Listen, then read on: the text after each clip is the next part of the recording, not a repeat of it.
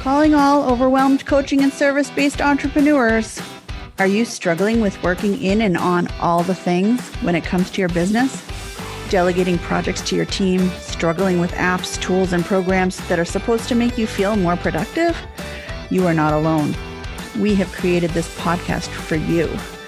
Tune in each week to hear how you can create structure within your business, learn when it's time to hire a team, and be the fly on the wall for the episodes when we talk with other entrepreneurs who were in this same situation but worked through it with the help of a team. Welcome to the Business Managers Podcast.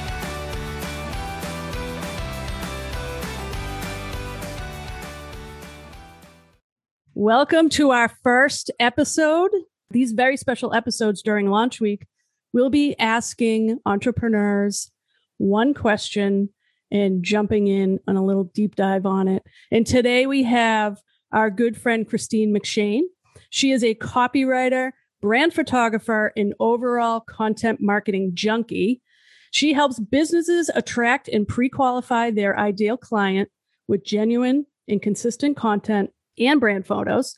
Christine likes to work with small businesses that recognize that the road to revenue is built on relationships. They're looking to nurture, educate, and entertain their audience to grow their visibility. Christine, welcome.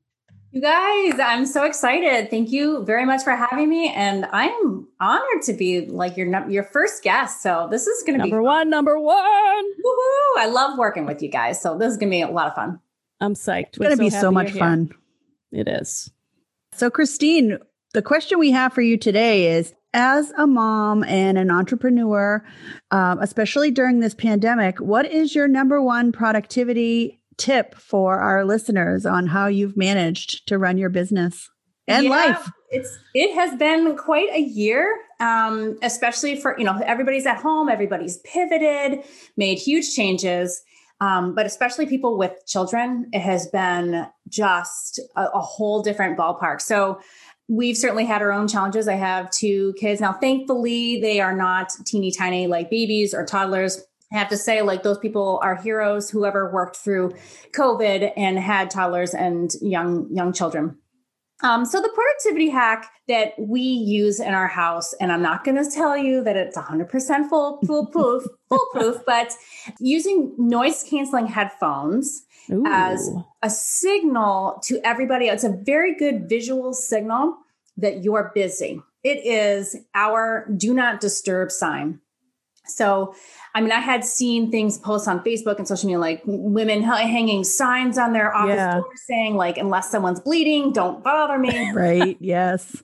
and like, we tried that. And are you saying you're not that dramatic?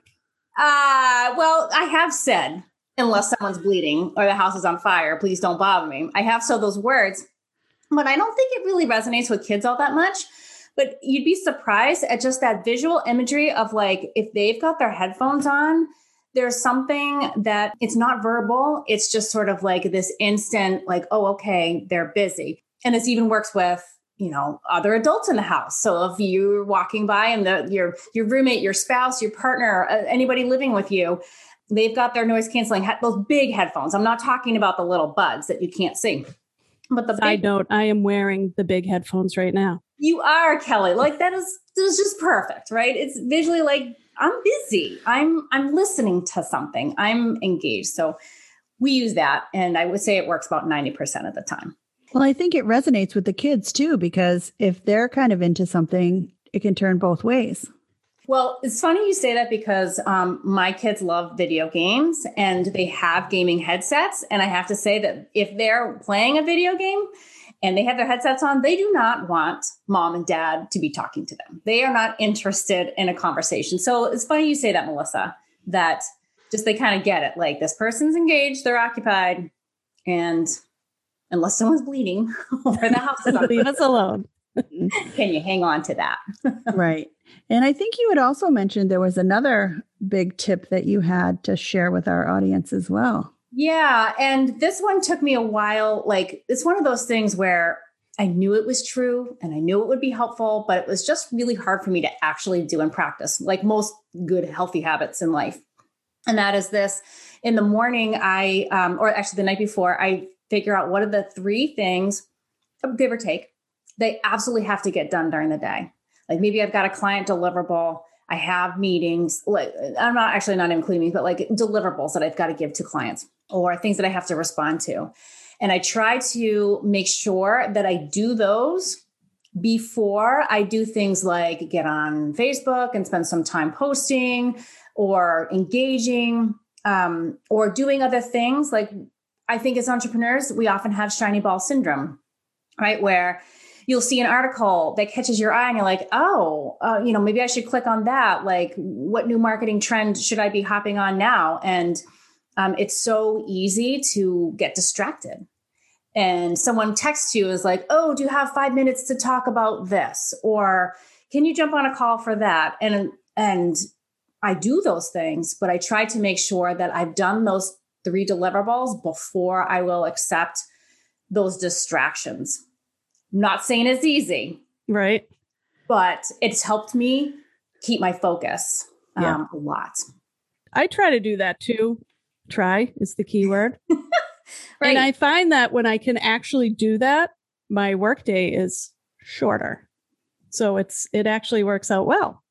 It it does. Like you'd be amazed. I, I think I started to time track, and um, I'm actually a terrible time tracker because I forget that I have the timer going, and then it will, you know, me like, too.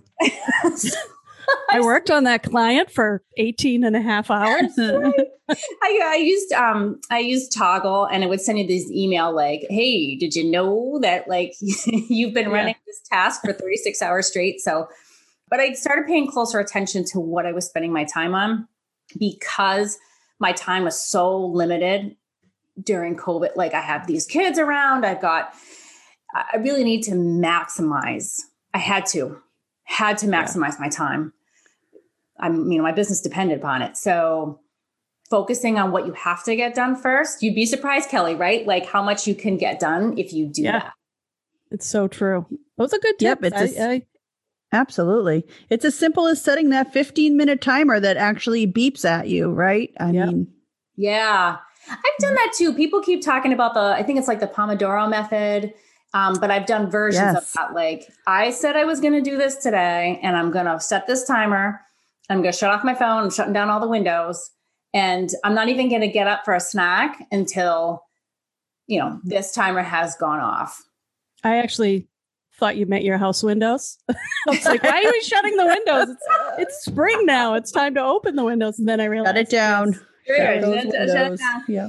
Well, because you know what? I feel like notifications are our absolute worst enemy. And yeah.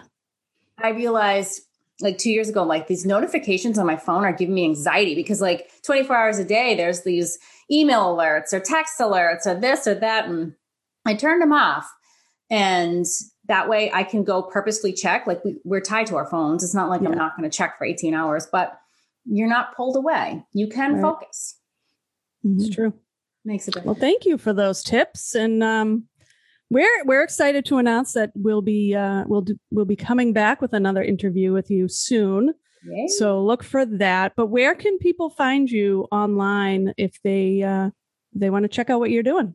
Yeah, I I would love to connect. I'm on social media, um, so if you want to check me out on Facebook and Instagram, my handle is at Christine McShane Creative. And because I have one of those names that has various spellings, it's Christine with a CH, is like I like to say it. So Christine McShane Creative. Um, and then you can also check out my website at christinemcshane.com. So I got super creative with my name there, right? I just like my domain name is my name, but Keep it easy, right? No one can be you. So there you go. Exactly. Mm-hmm. exactly. So yeah, I love to connect. So I invite anybody to um to check it out. Thank, Thank you so you much so for much. being here. Thank you guys. And we'll see you on our next episode. We'll be back. Can't wait. Did you enjoy today's episode? If you did, help us grow with a follow, rate, and review. Check us out online at murgioenterprises.com and on Facebook and Instagram at Murgio Enterprises. See you next week and tell your friends.